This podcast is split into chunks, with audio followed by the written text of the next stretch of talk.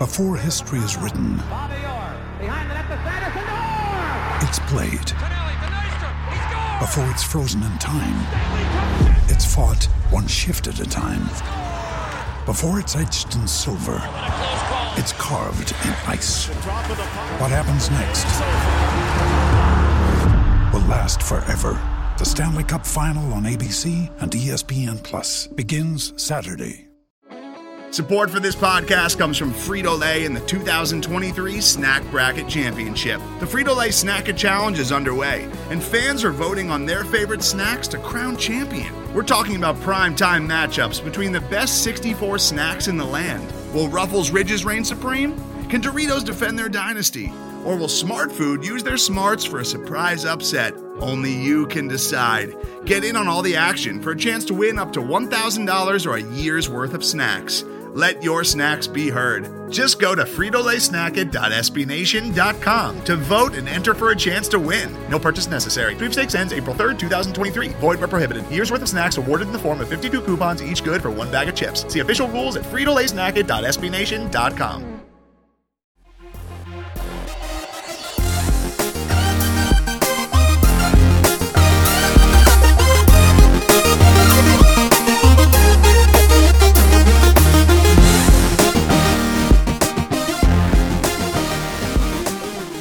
Hello there, friends, and welcome on into episode 42 of The Scho Show, proudly a part of the Pat's Pulpit Podcast Network and brought to you by the great people at SB Nation. My name is Mark Schofield. Happy to be back in the big chair for today, Thursday, November 21st. We're just one week out to Thanksgiving. And as I said on yesterday's show, next week will be business as usual here at the Scho Show. We'll have hopefully a glorious victory installment for you sometime Sunday night breaking down the game against the Dallas Cowboys. Then we'll be back Wednesday and Thursday to do what we usually do here break down the Cowboys game some more and start peeking ahead to the Houston Texans. And so, if you're going to be out with the family on vacation, running around, family, friends, traveling, all that sort of stuff, you will still have at least, I won't say 60 minutes to 90 minutes of good football content. You'll get, you know, 40 to 45 minutes of good football content. The shows will be the same length. I'm just saying, look, not everything I spin is gold. Okay, I do my best, but it's not all great. It's good, passable, average. You know, you know me. But so fear not. Full week next week. Today's show is a big one. RJ Ochoa from Blogging the Boys. He's going to come on. We're going to talk Victory Monday, Victory Polo Monday.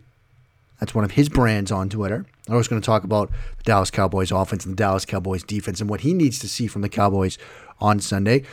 But first, we're going to talk the Dallas passing game. But before we do any of that, you know what we got to do first? Your usual cavalcade of reminders. Please do follow along with the hijinks at Mark Schofield on Twitter. Check out the work, variety of places, InsideThePylon.com, Pro Football Weekly, Matt Waldman's rookie scouting portfolio. Three, yes, three SB Nation websites, Big Blue View, Bleeding Green Nation, where I co-host the QB Sco Show with the Honorable Michael J. Kist, and yes, Pat's Pulpit, where today there will be a piece on the Dallas passing game. And if you are listening to this podcast right now, and you have a means to pull up that article on the Dallas passing game from Pat's Pulpit, I would highly advise you to do that. Because a lot of what I'm about to talk about in the Dallas passing game is taken from that article. Plays, segments, illustrations, they're in there. It's kind of like a multifaceted approach, true listener immersion into the Dallas passing game. But we have to start, of course, with Dak Prescott. I wrote over at Pro Football Weekly a couple of weeks ago in a piece sort of ranking and handicapping the quarterback MVP candidates. I made the case that three quarterbacks down the stretch will probably be the guys to put money on Lamar Jackson, Patrick Mahomes, Dak Prescott. And I firmly believe that right now, Dak Prescott is an MVP candidate. I know that most of the time, not all the time, but most of the time, MVP is a QB wins award, right?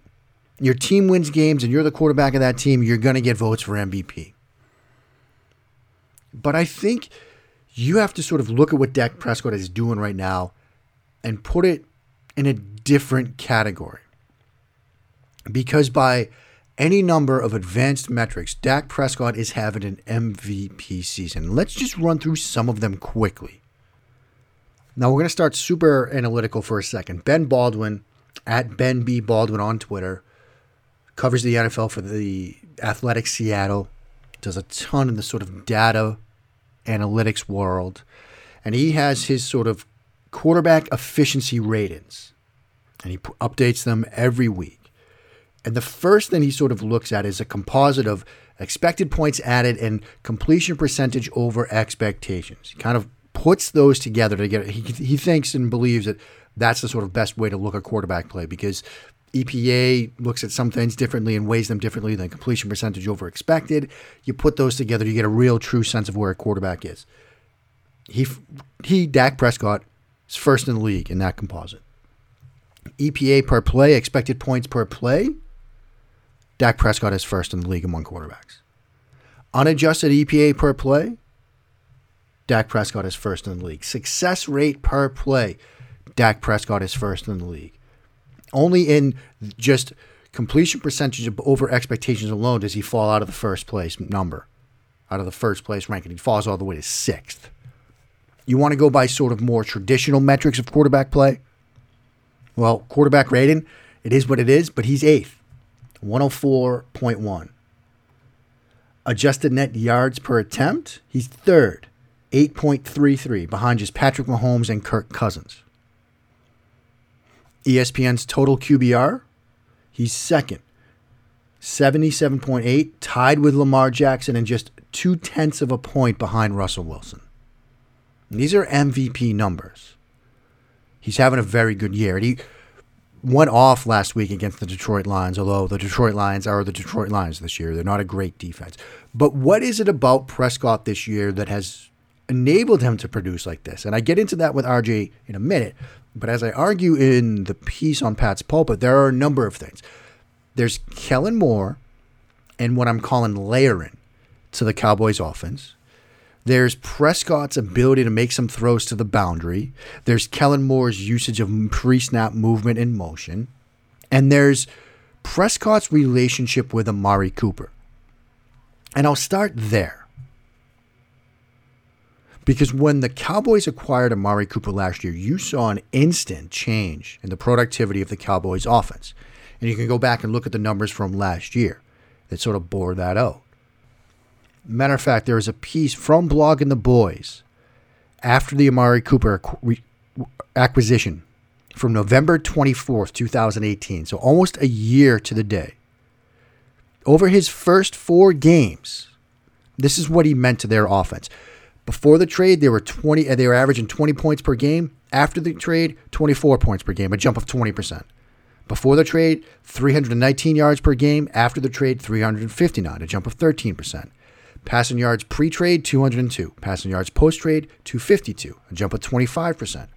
Completion percentage went from 62 before the trade to 70 after the trade. Yards per attempt went from 6.9 to 7.8. Passer rating went from 87.4 to 102.4. Third down conversions went from 4.1 to 6.5, a jump of 59%. Cooper made this offense better.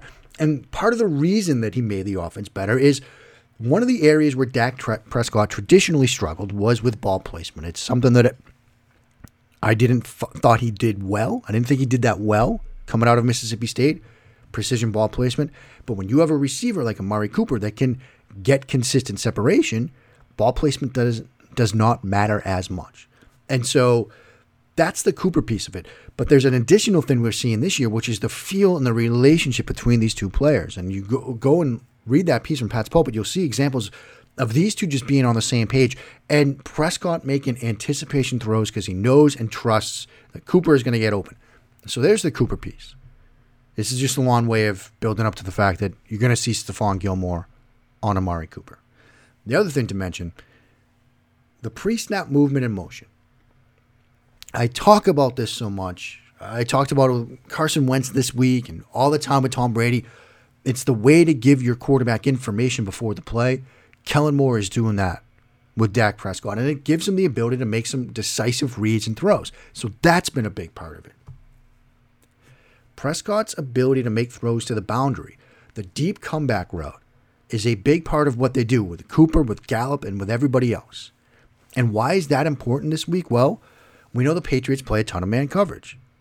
And the deep comeback route is such an effective route to run against man coverage because you sell them on the vertical route, you get them to break up field, and then you break back. And if you have a quarterback that is making these throws with timing and anticipation, it's almost impossible to defend.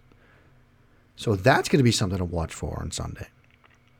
And finally, this I mentioned the idea of layering. One of the things that Moore's offense does is it gives Prescott options in a layered manner to one area of the field, often in the middle. They'll run Mills concept, they'll run Yankee concept, they'll run NCAA Mills, for example. We can start there. Mills concept we know, right? Post, dig route underneath it. NCAA Mills adds a third layer to that with a shallow crosser. So you've got three reads, high, medium, and low, all in the middle of the field. You look at Prescott's touchdown pass to Tony Pollard last week, it was NCAA Mills. There was a coverage bust that looked to be a quarters coverage. Detroit busts, wide open, YAC touchdown. But he's just reading one side of the field. They'll run flood, they'll run sail, route concepts where you get that same three level stretch with a vertical, a deep out, and then a flat route to one side of the field or the other. And so Prescott just has to read one area, but you're still stressing the defense from line of scrimmage downfield. So that's another thing that they do so incredibly well. And you put all of this together, and it means that this Cowboys offense has the ability to stress you from sideline to sideline, from line of scrimmage to deep, all while sometimes Prescott just has to read one area of the field or sometimes just one receiver. And it might be that deep comeback route to a guy that he trusts in Amari Cooper, who seems to work himself open almost all the time. That's a lot to defend. And they've got Ezekiel Elliott too. So this offense is going to give them a challenge. Now, this defense, though, that the Patriots have, has shown time and time again an ability to answer these types of calls. And I think this game in particular is going to be a game that highlights the importance of the varied skill set this Patriots secondary has. And it's something we've been talking about this year in almost every single post-game show. But the ability of Bill Belichick, Steve Belichick, Jerod Mayo, and company to basically play matchups in the secondary like we saw last week with Gilmore on Zach Ertz. It's going to play a huge role this week because you've got guys like Tavon Austin, Michael Gallup, Randall Cobb, and yes, Amari Cooper. Well, you pick the guys that match up best with them. You might see a, a Jonathan Jones on a Michael Gallup. You might see a J.C. Jackson on a Randall Cobb. They could mix things around.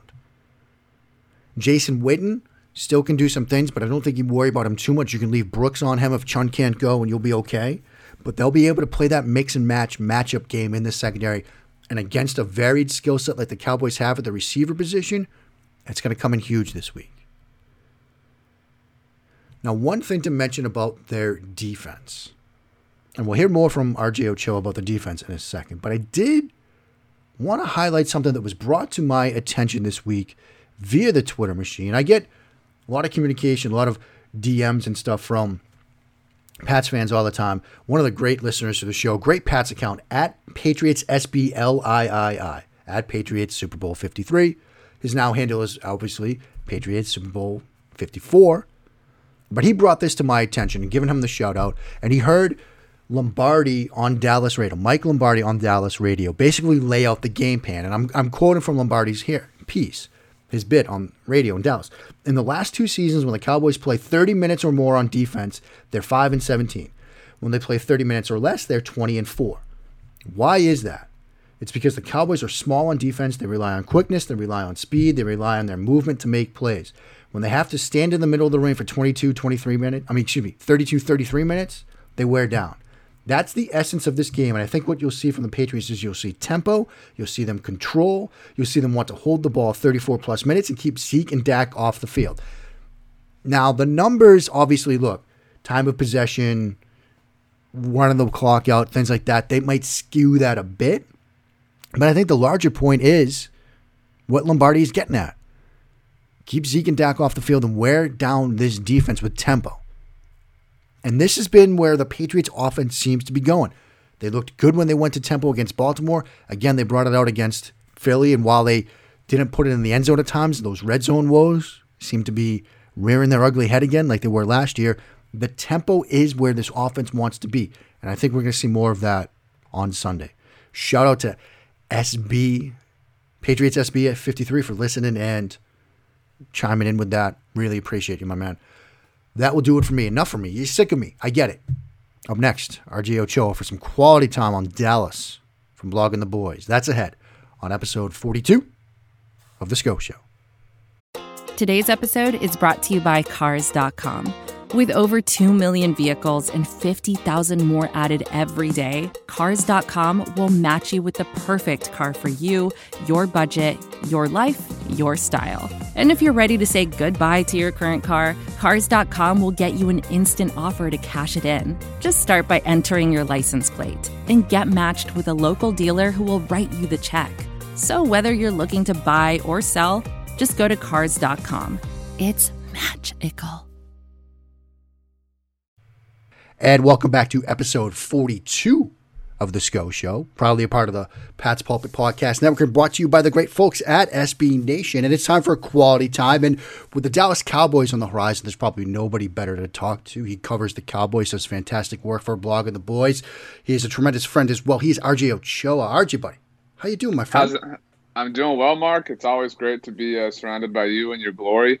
Uh, it always makes me think of Toto and Scrubs. So uh, puts me in a great place when we're chatting. Well, it is nice that you think of me that way, and it is the brand, and so I more than expect that. And look, RJ, you know I'm a quarterback guy, so it's probably no surprise I'm going to start here. What has gotten into Dak Prescott this season, and how is he able to play at such a high level this year? Well, I think um, I think you more than anybody can speak to the mechanics of how Dak is playing, and uh, I think that's been an area of emphasis for him really since uh, since the offseason. season and I think a big part of that has been Jon Kitna. You know, Kellen Moore's getting a lot of praise, rightfully so. But John Kitna has been the person. You know, everybody talks about the the hip uh, dance, and that's right. been you know Tom House had a lot to do with that, obviously. But John Kitna has been somebody who's really sort of focused on those areas for Dak, and you know Dak's thrown, for example, nine interceptions at this point in the season, but you know he's also thrown 21 touchdowns, and I think you know he's being coached to be aggressive, and I think that that's the biggest change that we're seeing in Dak. He's throwing much further downfield, more often downfield, and it's as a result of trying to attack. You know, I think the best example of that is he threw an interception against the Dolphins uh, back in Week Three that was kind of inconsequential, but that was you know everybody had the same thought. You know, oh that's just Dak trying trying to take one. That's just Dak being greedy, and we've never really seen that from Dak Prescott up till this point, and so uh, it, it, has its pros certainly, but it also comes with those tiny little cons. But I think overall, it's a net gain, and that's why Dak is uh, playing at the level he is so far. Now, I've got my own thoughts on this, which I'll share in a second. But I wanted to ask you: Is Dak an MVP candidate in your mind? You know, um, this is a really interesting question, and and so much of it, I think, uh, ultimately, you know, there's a difference, I think, between to see an MVP candidate and would you bet your house on him right. to win MVP. And so, um, I, I, think that he actually fits into both because he's the quarterback of the Dallas Cowboys, and so that that aids him much more than you know, being um, I, I don't know, being Josh Allen, for example. Right. I don't know that Josh Allen's an MVP candidate, but I, I, I certainly think when you're ranking people, he's behind Russell Wilson, he's behind Lamar Jackson, but after that, it's hard. I mean, if you wanted to put Deshaun Watson ahead of him, I, I wouldn't lose much sleep over that. And you can certainly make great arguments for non-quarterbacks like Michael Thomas and Christian McCaffrey, but I think that there's a strong argument to be made that Dak Prescott is playing like the third best quarterback in the NFL, at times the best. I mean, you can go a long way, uh, you know, sort of peeling the onion back on value. You know, how much does he bring to the Cowboys? But he is, uh, you know, the Cowboys have the number one offense in the NFL by DVOA, and, and he's a big reason why he's on pace to throw for over 5,000 yards. No Cowboys quarterback's ever done that. I think he's firmly in the MVP conversation, and if he were to beat the Patriots, that would uh, that would give a lot of narrative juice to his campaign. Yeah, and I think he is an MVP candidate right now, given the numbers he's put up and some of the advanced numbers. But do you think if they go on a run, maybe it starts with a win this weekend, that he gets ahead of, say, Wilson and Lamar in that conversation?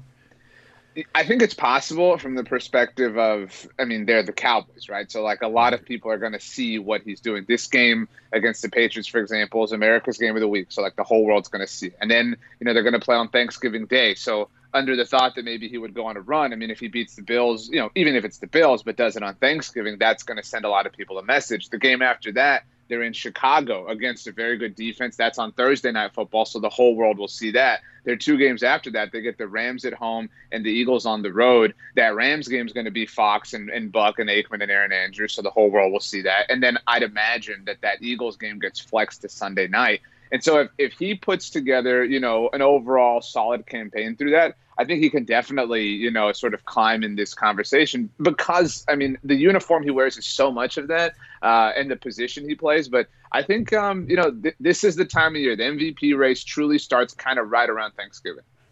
Now, I want to revisit something from the summer. Steve Palazzolo from PFF tweeted back in August, and he retweeted it on Wednesday of this week that if Kellen Moore makes Dak look like a star this season, does that say more about Kellen or more about Dak? Where do you come down on that question? You know, um, I, I, I hate to cop out and say that it says a lot about both, but I'll cop out and say that I think it actually says a lot about Amari Cooper.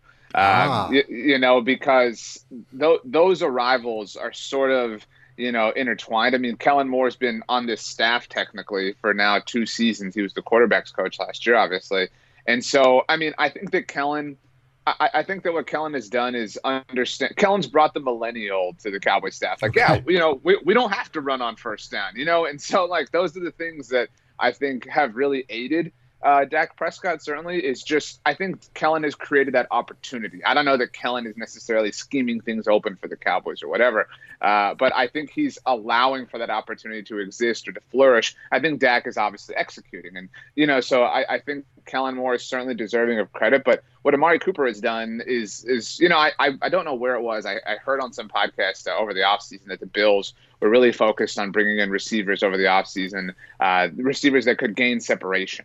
And so that's why they brought in John Brown and Cole Beasley. They were tired of, you know, Kelvin Benjamin esque players that were just kind of 50 50 guys that you had to throw it up and hope came down with it. And we've seen Josh Allen have success as a result. And I think the Cowboys, Amari Cooper has allowed them to do that. I think Michael Gallup's ascension this season has allowed them to do that. And I think Randall Cobb has. I mean, Dak has a, a, variety of weapons and he's benefiting from it, but he's also benefiting, to your point, uh, by the guy that's calling the shots.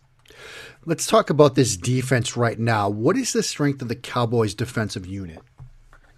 Oh, uh, that's a that's a tough question. Um, you know, it's interesting because um, through 10 games this season, the Cowboys are actually allowing less points per game, less total yards per game, and a lower third down conversion rate than they were last season. And people sort of hold the 2018 defense in high regard. Uh, to the narrative point, people remember that game against the New Orleans Saints where they beat them on Thursday Night Football. And so everybody thought coming into the season they were going to be great.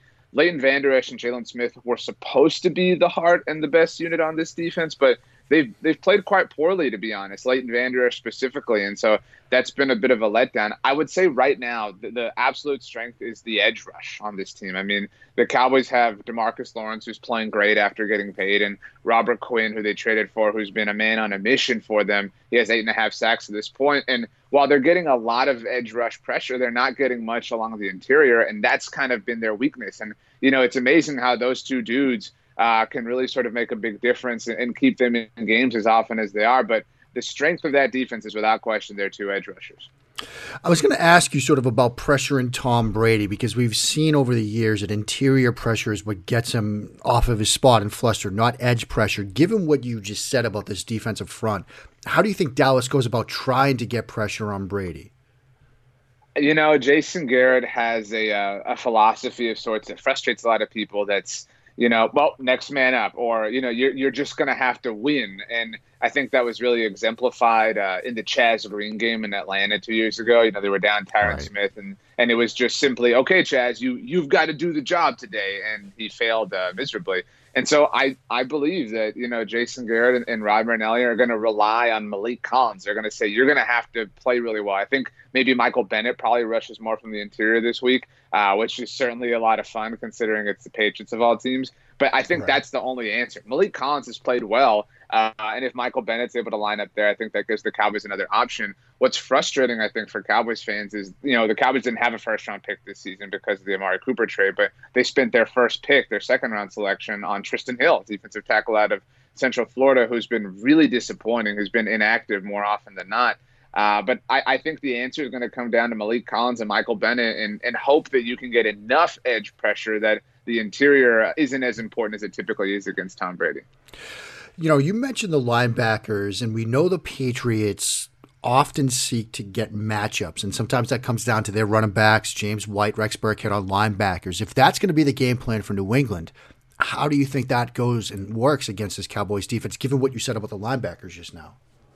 Well, I mean, I think that's tough. I mean, you know, the Cowboys went on a bit of a run last season. Uh, so much because of what Jaylon Smith and Leighton Vander Esch were able to do. Uh, you know, Leighton Vander Esch got really hot, you know, when that run started when they went to Philadelphia last season. And if if that's weak for the Cowboys, I mean, they're going to have a hard time. And and Sean Lee play had a great game a few weeks ago on Monday Night Football on the road against the Giants, but I, I mean, the, they, the defense truly goes as as far as I would say Leighton Vander Esch, but really as far as Jaylon Smith goes. I mean, he's capable of having some splash plays and some big moments, but I mean, if those are far and few in between, I think it allows for your Julian Edelmans to sort of run all over that defense because that's where they're going to operate. And if the Cowboys can't stop them, I mean, th- those are going to be critical, you know, sort of third and I don't even want to say third and six, like second and six moments that when you add those up at the end of the game, they're going to make a difference and they're going to be the opportunities that they missed.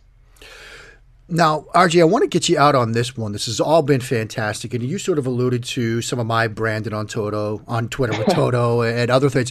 One of the things that you do, which I love so much, is the Victory Polo Monday. If the Cowboys wed, you post a picture of yourself with the Victory Polo, and some of your readers and listeners do the same thing. And I think it's a great little thing to build community.